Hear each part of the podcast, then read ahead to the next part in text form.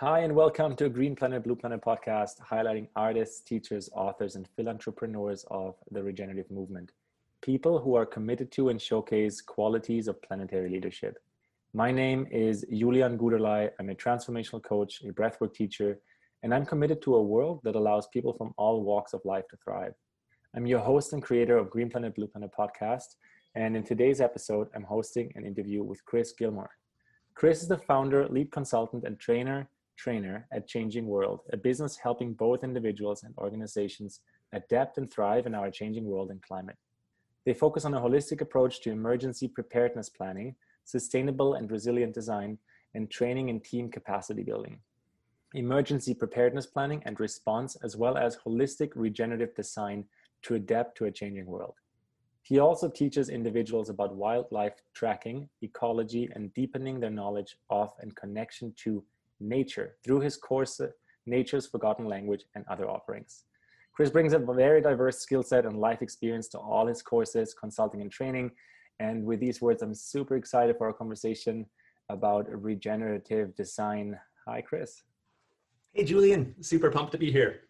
Yes. Where to begin?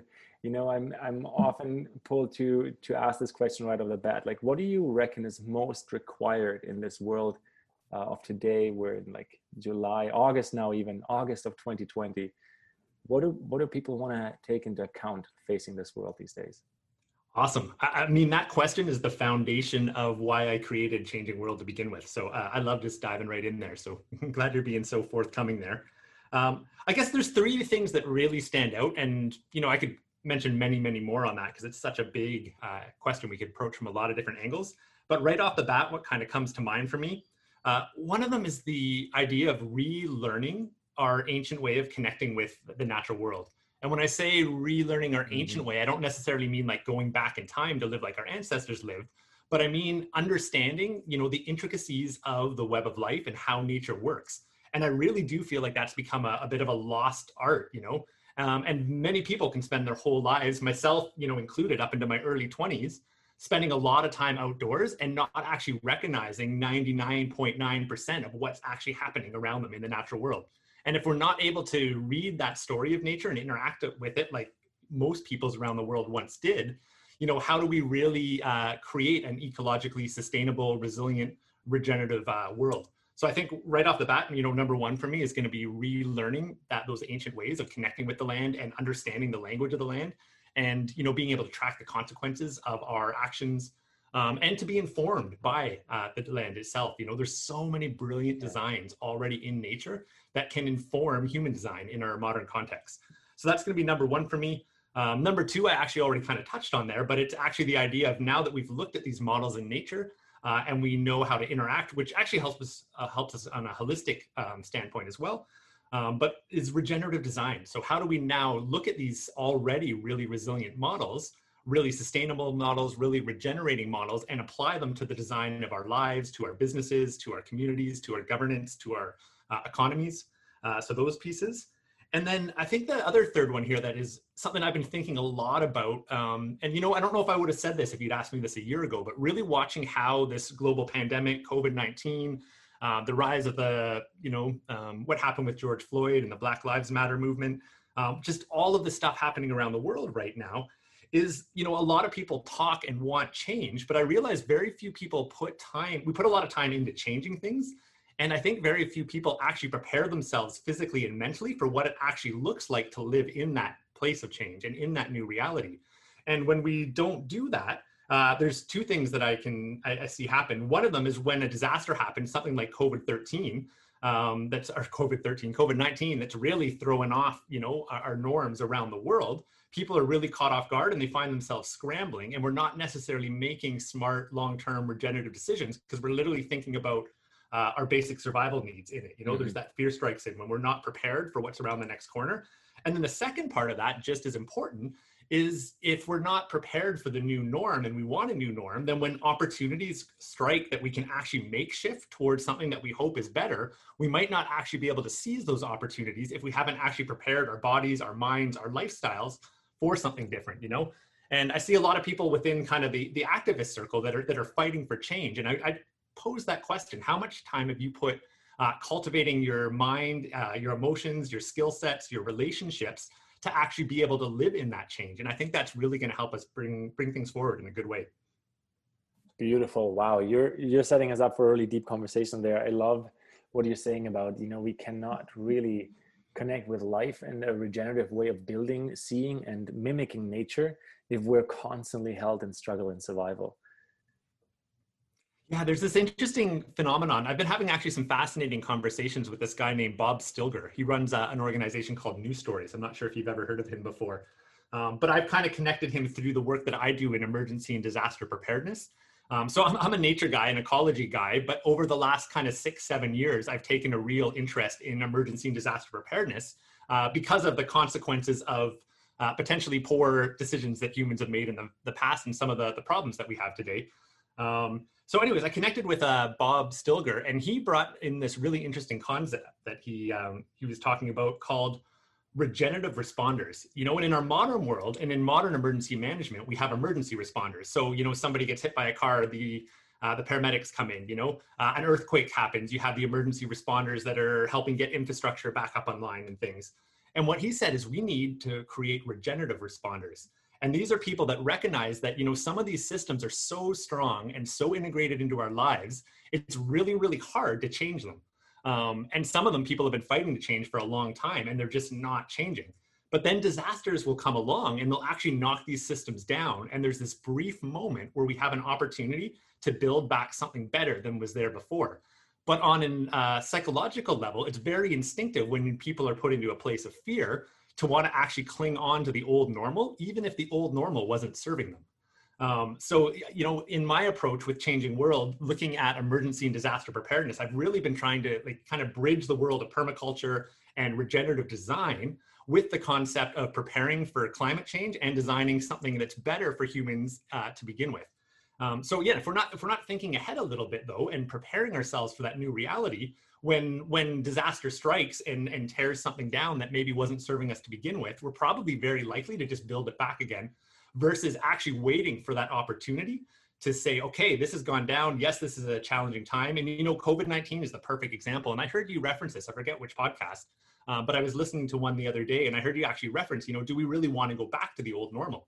Uh, and I, am witnessing this amongst, uh, amongst a lot of my friends right now, really trying to cling on. And they just want things to go back to normal because they're so frustrated with how there's things a, are right a level of perceived safety in the the old normal, right? There's Even a level though- of perceived safety, yeah. even though we know that it's actually not creating any safety for who we are as a species in interaction with the planet. Yeah, and what's really ironic for me is, you know, some of the same people that have been very vocal about wanting change are the same ones that just can't wait for things to get back to normal right now. And I'm not saying this as a criticism, I'm more posing this as a question around regenerative design. Yeah, I think regenerative design really starts where we, you know, live from inquiry and track life events, life like systems of life, systems of our society with the process of inquiry, realizing that things and systems are always evolving and always changing and you know challenging um, challenging questions are actually a very big part of a constructive critical uh, approach to you know a, a creatively constructive approach to life I, I believe so let's let's learn a little bit more from your like really deep background of understanding there around like preparedness and you know like how that emergency preparedness planning um, maybe maybe take the example of covid if you want to like how how we kind of failed there in some ways and what we're instantly seeing and what's possible for people to learn on. Yeah, so the question is, what what do you think is some of the learnings coming out of COVID right now? Can you just restate yeah. the question? yeah no totally. That yeah thanks. That was like uh, three questions in one kind of uh, shoebox there. Um, yeah what are some of the learnings that you're seeing from an emergency preparedness perspective? Because you know it looks to me that depending on which country you live in overall humanity is dealing with a scenario let's say um, you know okay but not excellent. And then some specific countries if it's the us or brazil they're, they're obviously dealing way worse with this. And so what can we learn on a large collective here? What you know what, what's come what's come up but that can actually help us build regenerative systems Awesome. Well, one piece that comes to mind right away is, you know, the power of bioregionalism and, and local sustainability. Um, and simultaneously, the ability to use these amazing tools to learn on a global level and uh, inform each other on a global level. But during the initial wave of kind of the lockdowns here where I was living, um, I'm over in uh, a region called Muskoka in Ontario. Uh, it was it was really funny because a lot of the major brands of you know hand sanitizer and you know cleaning supplies and certain food supplies, uh, everything was off the shelves, and there was this kind of two three weeks where everyone was panicking. And ironically, uh, what saved our community and a lot of people were actually the small producers because people were running to the you know Walmart and running to the the big box stores to try and buy all these supplies and stock up. And you know one of the lessons we could say right there is uh, recognizing when we're not thinking ahead, when we're not practicing preparedness, we end up scrambling in that that moment before situation. So there's a lesson in and of itself. Uh, what can we do to learn from how we as individuals reacted during that initial wave of fear and, and kind of panic? Um, and what were the things that we did how could we set ourselves up so if that was to happen again whether it's from covid-19 or whether it's from a climate emergency whether it's from an economic situation whatever it is how do we set ourselves up so we're not making those same mistakes so that would be one piece right there just from a kind of thinking ahead perspective um, but jumping back to that other point there it's just it's really highlighted for me the power of local economy um, and local production and making those things as strong and as resilient as possible because in our local community, you know, suddenly the local distilleries that were making craft uh, bitters and craft alcohol, they were the ones that were starting to make hand sanitizer, and they were able to actually do that and distribute it to the hospitals. You know, local sewing companies started making masks for our first responders, and you know, we put so much effort in our business design around you know creating maybe opposite of permaculture, creating like a monoculture crop um, that's going to make us that's going to be kind of our cash cow for our business versus a more holistic business design model where we're saying, okay, what are the different needs of our community that different businesses within our community can actually fulfill? And how do we link them together so they're, they're flowing cyclically between each other? Uh, and I saw some beautiful work happening in our local community around that. I mean, our farmers here are the busiest that they've ever been. Uh, wow. And when we couldn't get food bet, from yeah. at the grocery stores, our local farmers were were pumping stuff out in their greenhouses and, and helping people out. So uh, I think that's a, an amazing opportunity for design and a major lesson coming out of there.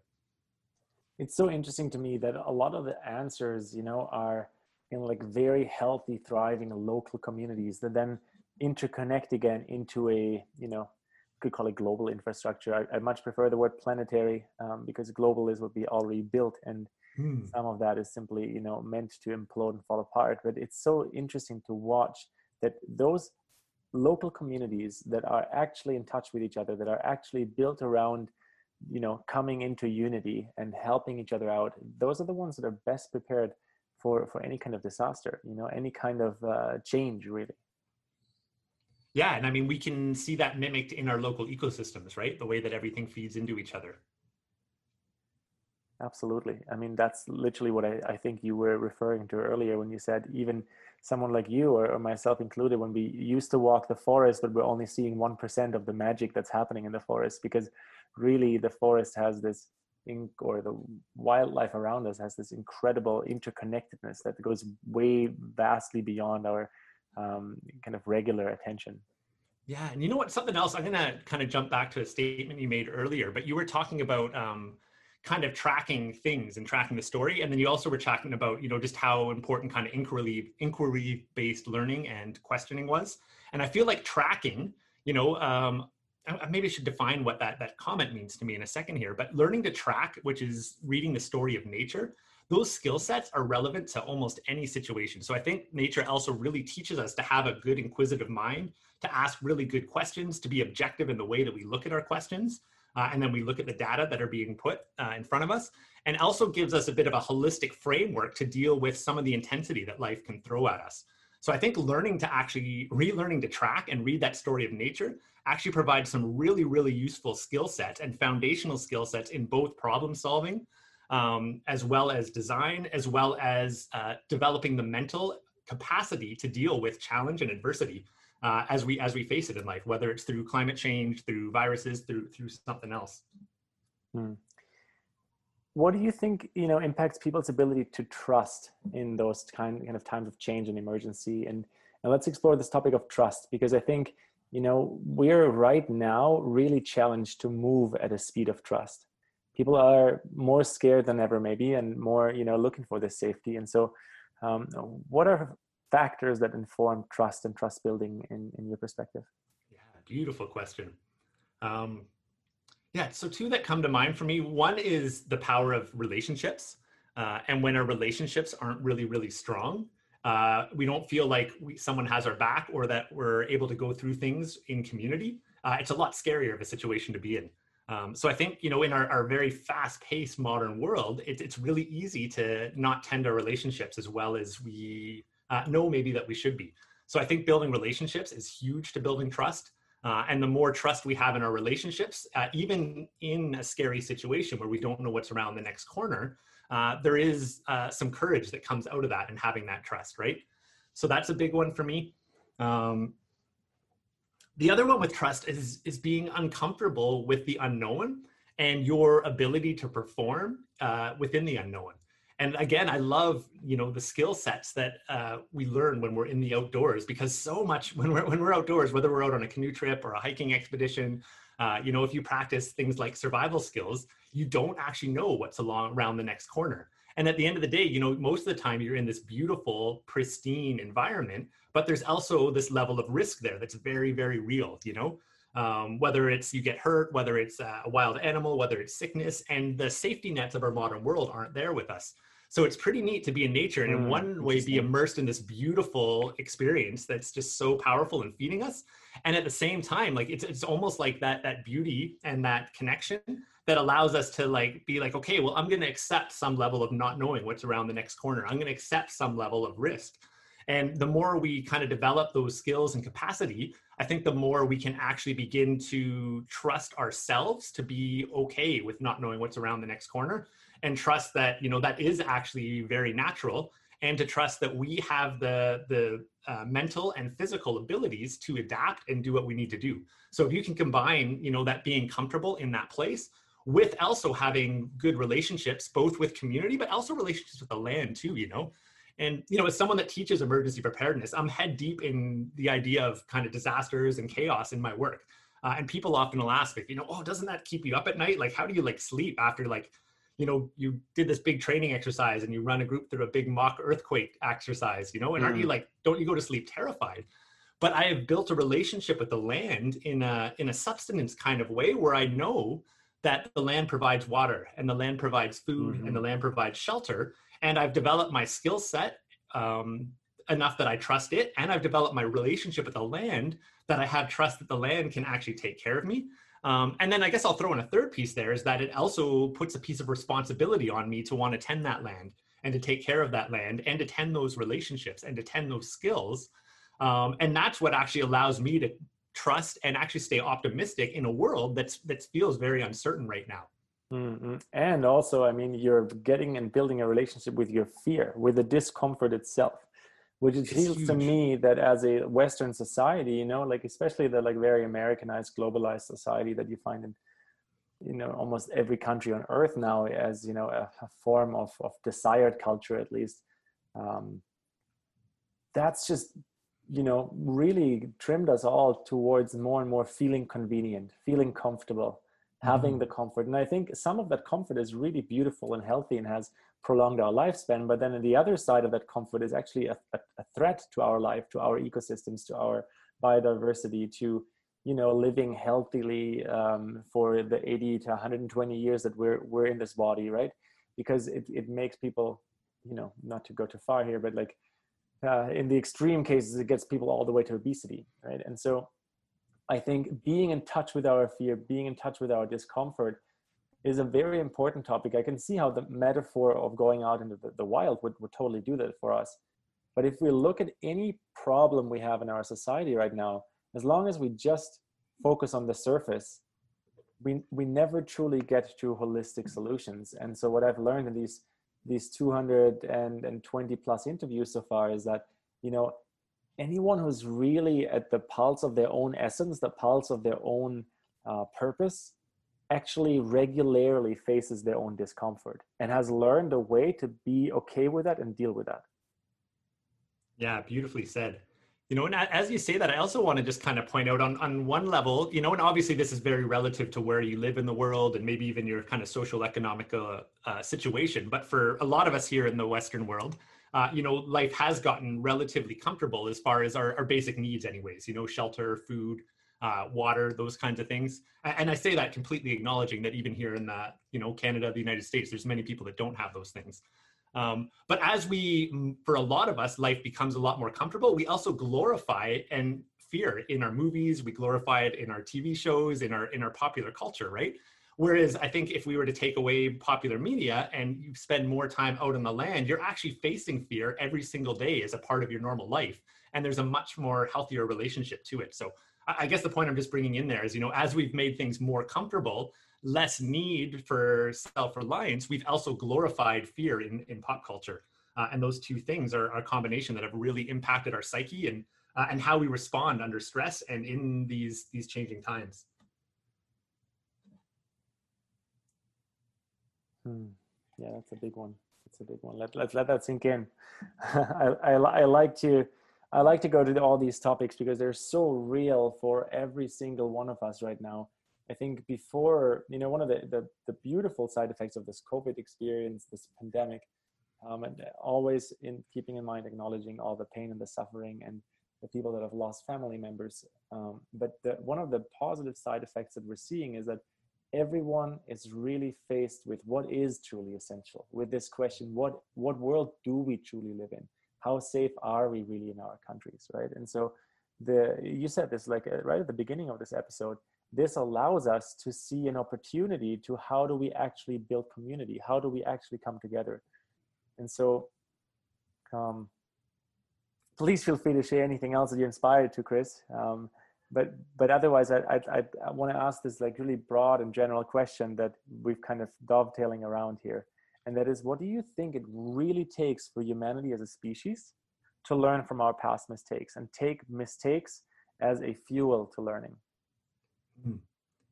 I, yeah, can can I jump back because you did throw in a, an invitation there just to comment yeah, yeah, before we went into that question. So so ask me that again in a moment. But I want to actually add a fourth point to that list that I originally gave you. So the idea of relearning these ancient ways of and connecting with the land, uh, learning its story. Uh, we chatted about regenerative design. Uh, and we also chatted about the need to actually prepare ourselves mentally and physically for the change that we actually wanted. But I'm going to throw one other fourth one in there that I think is absolutely huge, and it's cultivating this practice of gratitude as an actual survival skill. Um, and I want to say, in this adversity, you know, uh, something that you'll find if you spend a lot of time out in nature. You know, I worked as a wilderness guide for 15 years. I had some of the hardest days of my life out on the trail. You know, when you've worked, it's eight, nine days into a trip, you're getting destroyed by bugs, you're hauling across portages. Uh, maybe people aren't getting along in the trip, uh, and you've had the most roughest day in the world and you know you just want to quit. You've, you've had enough and then all of a sudden you're sitting out on the rock and you're watching the most beautiful sunset you could imagine and there's a loon singing and there's a beaver swimming across the lake. And to go from this like extreme challenge pushing yourself into this moment of extreme beauty and feel so grateful for that uh, those two contrasts do such a beautiful dance for the human spirit and what we're capable of doing uh, so just coming back to lessons of nature i want to say that like in COVID 19, I was doing a lot of consulting with uh, organizations that were really struggling to adapt. And I started every single um, meeting that we had when I was working with these groups by starting with gratitude and bringing people into this place of, hey, you know, you're scared right now, your life's being shook up, you don't know what's around the next corner. What are you grateful for right now? And I found in this the context of COVID 19 and people being really shook up, people were able to really, even people that might have been really resistant to that question and been like, you know, what kind of hippy dippy nonsense is this? We're really actually open to it and incredibly thankful to reflect on all of the blessings that they had in their life while they were feeling scared. Uh, and in, so I also teach wilderness survival, and I actually teach gratitude as an actual survival skill, uh, as something that that gets us through hard times. Uh, and it's you know like any skill, it's something that we want to practice in the good times, so it's available to us in the hard times. So I'm sorry, I just wanted to kind of throw that in as another Absolutely, one that just kind yeah. of came up. Yeah, absolutely, and I'm glad you did. Um, so, see, however you see fit that this question still applies, but you know, what does it take? What would it take for us as humanity to learn from past mistakes? And maybe in general, we already do in some ways, but more succinctly in a way that we can make this a, a conversation that um, is almost like a logical conversation to have. You know? Yeah, that, that's a really tough question, you know, and I've had so many conversations and I feel like there's like, I, I can answer it from two different places. The, the like idealist in me and then like the realist in me, you know? Start with the um, realist. Let's start with the realist. like, let's take this question apart. Like what's, what is not actually grounded about this question and and like where would the realist take it and then from there we can lift up yeah. and green I mean, the realist takes it to the place of like actually feeling extreme pain and like there's no other choice but making change. Um, and I say that just because that seems to be like what I've witnessed over and over. And in my study of emergency and disaster management, you know, it's amazing how like uh, a, a, a, let's say a state or a, a city can get leveled with a hurricane, you know, and everyone's life is like turned upside down. Um, but it only lasts kind of a couple of weeks and then you know the economy kind of starts trickling back in and then things kind of get going and then everyone gets busy and it just goes and even though it was really devastating in the moment you know it didn't take us to that brink of like there's no other choice for me uh, but to to make change um, and i feel like we just witnessed that over and over again you know that humans it's, it's, kind of the same as like even being in college and like i know i've got this exam that i have to do good on and or this assignment that I have to get in, but like I don't actually really, really commit myself till the night before or a couple days before to start working on it, you know? And I don't know what it is about human psychology that often leaves us in that place, but it sure seems to play out over and over again. You know, one of my mentors um, years back said to me that, you know, real consequences create real results and you know i feel like you know climate change might actually be and the major shifts we're seeing in environmental degradation uh, the shifts that we're seeing in kind of social upheaval and political upheaval right now um, it might just be that kind of adversity and and potential struggle that pushes us to the place where we actually have no other choice but to to finally take the risk and and make that change. Um, and part of a big part of what my work and passion in is actually mentoring people in these deep nature connection skills as well as preparedness and risk management now so that you know if we do get point to that brink it has the potential to be really painful for a while um, so helping people develop the skills to actually function in that uncomfortable painful place where you don't know what's around the next corner. And i think if we get to the place where we can be comfortable with the unknown we can even be comfortable with a degree of pain we have some skill sets to actually let us continue to get by and provide for our family. And we're able to look for to nature for models then we're actually able to seize that opportunity to do something different. So that's that's the realist in me. Hmm.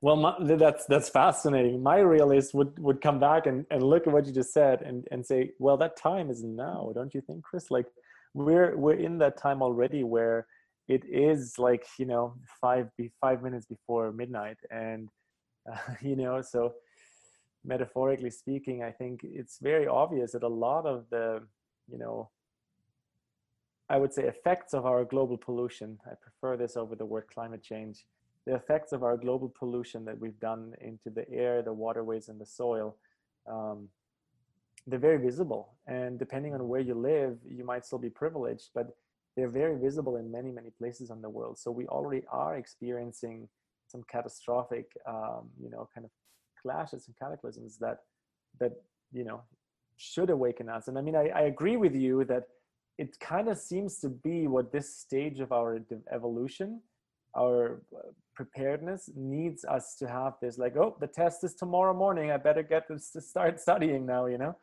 Um, maybe people can re- relate to that from from days in the in school or university. But that's kind of the attitude with which we're looking at at our global pollution cycle don't you think? Yeah 100% you know and, and two things that kind of jump out for me just in what you you said there because i agree with everything that, that you're sharing there. Um, and and one thing i guess i'll just say first i just want to acknowledge you said uh, global pollution uh, you like that term better than climate change I, I, love that you know climate change is such a charged topic um, charged, and a lot of people yeah. have very specific views of what climate change means and often when i use the word people actually think i mean something that i don't so i. I like that you said that differently you know you can very easily make a, an argument well the, the climate's always been changing since the beginning of time and know? in order so, to go around that argument, if you point at global pollution, this is an actual problem that we have to face. And so, like mm-hmm. maybe for some climate change uh, deniers or people that are, don't think it's as as dire as, as it is, or you, you, know, they're like, well, it makes sense to invest in the coal and fossil fuels. And so, when we look at it from a global pollution perspective, it just definitely does not make any sense. Yeah, it, it's just outdated technology. Yeah. So anyway, yeah, I just wanted to acknowledge that, Julian. I, I, like the way that you're you're framing that, and that's actually probably more online with what I actually believe and what I what I would like to say. So I, I learned a new word for you. That's great, or from you. Um, the other one that I'll, I'll throw in there on that same topic is, you know, you're saying isn't the time now? And I think the problem is, you know, that our modern infrastructure has disconnected us so much from the land. And I, I, say us in this very broad way. You know, I don't want to pinpoint any one person. Everyone's got a different story and different relationship to this. Um, but you know, on a, on a on a global level, we're we're very disconnected from this ancient storyline that I would say, this language that nature speaks. Um, and um, just trying to think how I want to want to pull this together. Hmm. Yeah, you're speaking about our global uh, our global perspective and yeah, and the time being now, um, you know, mm-hmm. it's it's basically uh, what I'm trying to say is our disconnection from our those basic core things we need to live. So shelter, water, fire, food, from a like real substance way and relying, and the kind of knowledge of our place that we would have to have to be able to provide those things for ourselves. I think has designed a world that really buffers us from some of the impacts of our actions so as much as you know people that i feel like people like myself anyways and a lot of the people that i hang out with that are very vocal and active and, and have been fighting for change for a long time you know they're they're the kinds of folks that get out on the land and they're, they're seeing things with their own eyes that make them say oh wow this is real this is now this isn't just theoretical um, and, I, and I really do think, you know, up until, and maybe COVID is the changing point. I, I believe the time is now. Uh, I think COVID shaken people up quite a bit.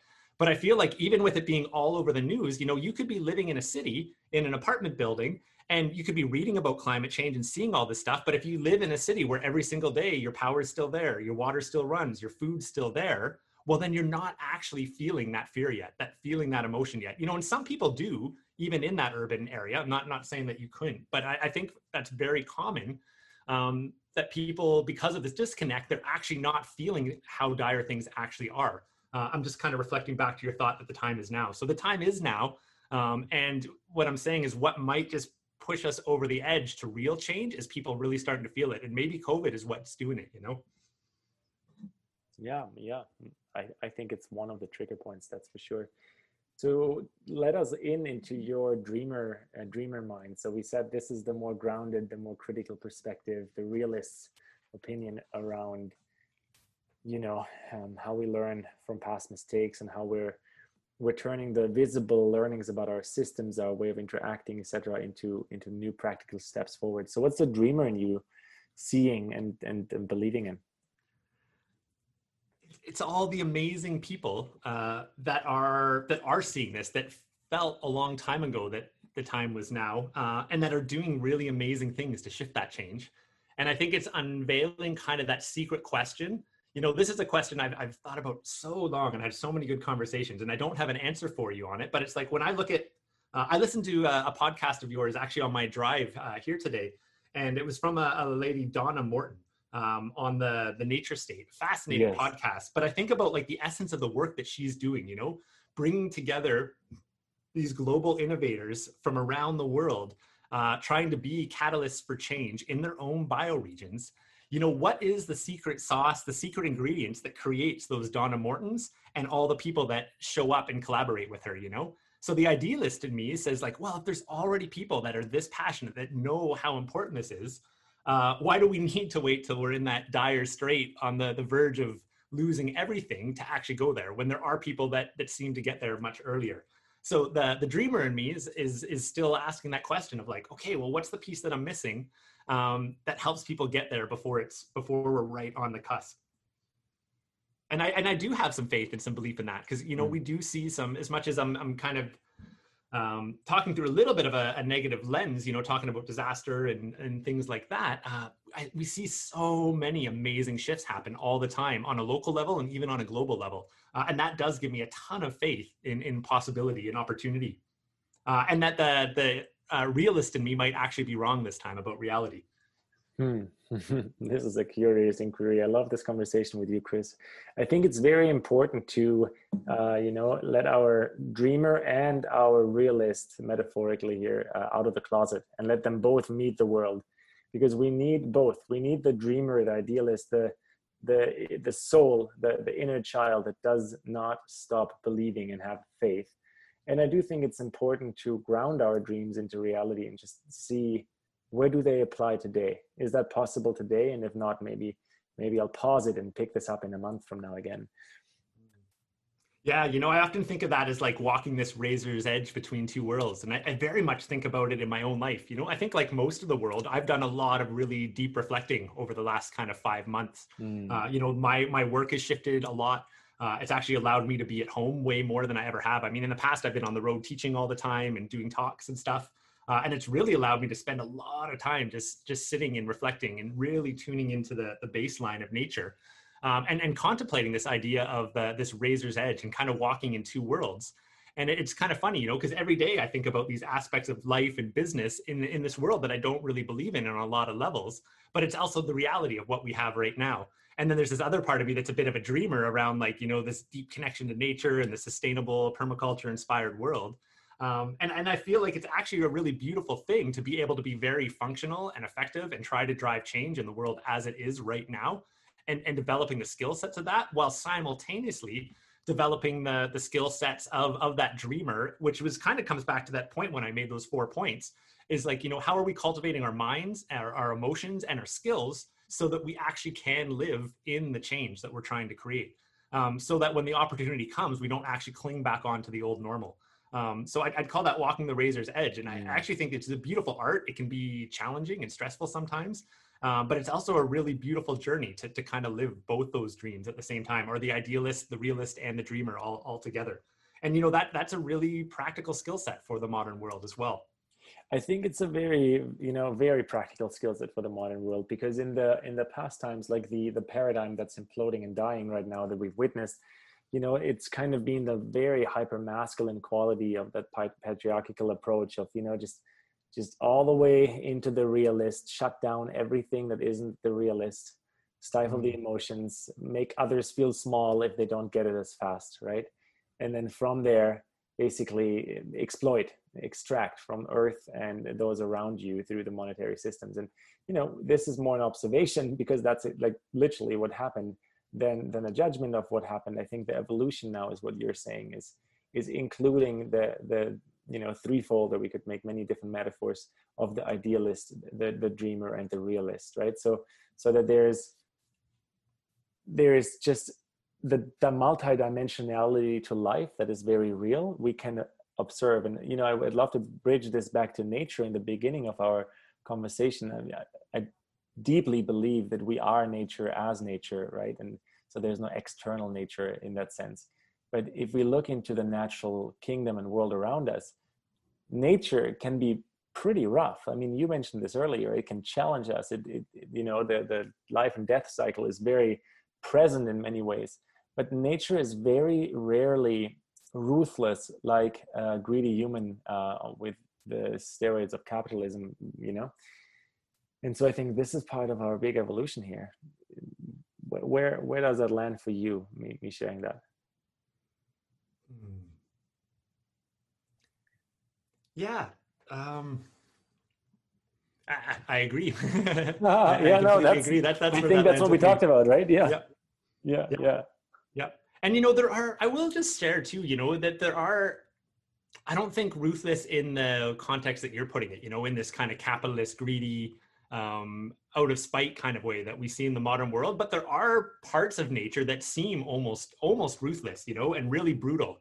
Um, well, brutal and, and, for sure. Yeah, I'm yeah. there with you and and there there is a real power in in us actually having a relationship with that you know this comes back to our, our conversation with fear you know um, mm. so if we can develop the skill sets to actually be out there and witness it in nature it for something yeah i'm not even gonna go there I, am just gonna i'm just gonna kind of leave it there that yeah. you know nature nature models uh, amazing resiliency and it also shows us really tough things and it allows us to take that all in as just what nature is you know the nature of being yeah, uh, yeah. and that's that's just one of the beautiful gifts that it has there you know um, and i feel like you know if you're if you're not connected to that struggle in nature you can actually have a very idealistic version of nature which actually makes you extra hard on yourself about the the modern context and modern problems 100% me, yes yeah and for me kind of witnessing adversity and stuff in nature has actually helped me wrap my mind around when i see travesty in our modern world uh, and actually has given me the ability to process in a more holistic way that allows me to continue to walk in both worlds. And I feel like, you know, uh, i want to be careful saying this because it's a little bit of a judgment here. But I want to say, in some of the folks I've worked with in the nature connection work, people that are very, you know, have very, very little nature time, their dreamy ideal of what nature is and what a life living off the land is, or even going and being a farmer, is actually potentially problematic mm, uh, and really mm. holding them back in in their life you know because it's almost like they've got it's like the grass is greener on the other side syndrome right um, and now they're judging everything against that. Whereas if you you come over to the other side and like oh wow even in nature the grass isn't always green. You know sometimes it's actually really hungry and really thirsty and it hurts. Um, it allows you to you know be a little bit more realistic with the situation you find yourself in um, and and find carve out some balance in there. Mm, well put, Chris. I, I'm glad that our conversation is going here at the end of our episode be, because I think this is this grass on the other side is greener is still a dissonant approach, right? Resonance means we're okay to resonate with all of the spectrums of both our human past and history as well as with our natural world, and then we're resonating forward into the next uh, paradigm, into this regenerative, uh, you know, decade that we have ahead of our, our ourselves. And you know, I, I agree. Nature is not necessarily ruthless, but brutal. Like I'm not a farmer, but I, you know I've worked on farms before for the um, shits and giggles of it, and and I was glad I could I could just leave it again after two three days because it's hard work, right? And here where I live in British Columbia, I you know have a lot of nature entertainment around me, and yes, it's beautiful to watch a hummingbird, and everything is fairy like about a hummingbird, but then when you watch a bald-headed eagle catch a salmon or um, anything else, that is truly ferocious. Now the difference, though, and and that's kind of what I felt is in our interbeing here today, Chris, is that humankind has taken this ferociousness into a systematic approach of killing and exploiting through the, the meat industry, through the way we treated the soil, through the way we treated the water systems. And so only if we reconcile that, acknowledge that, understand that, and come to, to terms with that in order to actually move forward and, and step forward, only then I believe we actually can move forward and change it. Yeah, I'm with you on that. And you know, that that very much what you stated this just there that reconciliation is very much why i i kind of built out uh, changing world and that the services and stuff that we have the, the way that we did you know trying to kind of balance those those two realms together mm, beautiful well let me ask you one one last question in in this context addressing the dreamer in your soul and the, the context of the question is a seven generational way of thinking so maybe let's zoom out on the timeline a bit and and you know chris for you in your soul what is the what is the dream for this planet? What is the vision for Earth and humanity that that you hold? Mm, lovely, lovely question. Yeah, the dreamer in me uh, loves in sovereign bioregionalism uh, that lives in right relation both with their land and internally, but then with right relation with their neighbors. Uh, and you know, I could I could expand on what the details of that look like, but it's it's it's I think it's all in those comments as well small groups of sovereign bioregional uh, groups living in right relation with the land and each other and right relation with their neighbors. That's a very clear vision. Wow. Thank you so much, Chris, for sharing your insights, your perspectives, really pragmatic uh, takeaways for everyone listening. A lot of insights here in this episode. Is there anything else you'd love to share? Anything you want to make sure I link out in the show notes for people to find? Yeah, well, I'd love to just you know throw it out to folks if you're interested in in learning a little bit more about um, these different realms that I'm talking about. There's two thing kind of offerings that I put out through the internet. One is this course we have called Nature's Forgotten Language, um, and the essence of the course is helping people le- relearn to read this forgotten story in the natural world. You know, to realize that when a bird makes a call, it's not just a robin and a robin call. That bird's actually talking about something. It's talking about the weather changing. It's talking about that eagle. Um, it's talking about the person walking down the street um, and the same goes, you know, with fish and with wildlife. So it's all about like kind of reclaiming our ability to read that story so that it informs our, our modern world. So if people are interested in that, like, you know, deepening that relationship with the land, check out nature'sforgottenlanguage.com. And then the other one, if people are thinking about that other piece I put out there about like, you know, how are we not finding ourselves scrambling when adversity hits? Um, how do we think ahead a little bit and be prepared so that we're actually able to seize opportunities you might want to check out the other training we have, which is more from the emergency preparedness side, which is Survive the Storms. So if you go to survivethestorms.com, it's very much like a modern emergency preparedness program that helps you get ready fast. You know, if you find yourself in an earthquake, if you find yourself, uh, the whole world's locking down because of a pandemic, um, a major hurricane comes through, you know, what do you put in place ahead of time that allows you to now be able to take care of your family and yourself uh, which then again allows you to be able to actually seize opportunity for change in a good way because you haven't ignored um, the, the test coming until the night before. I'll say. Mm, beautiful, beautiful. I'll make sure to link those out. Thank you so much for your time, Chris. Thank you for being on this episode with me today. Awesome, Julian. It was a pleasure, and thanks for this podcast. I've, I've just been kind of getting into it over the last month, but I've been I've been loving some of the episodes, and I think you've got a lifelong listener here. So awesome! I'm excited to hear that. All right, cheers, bud.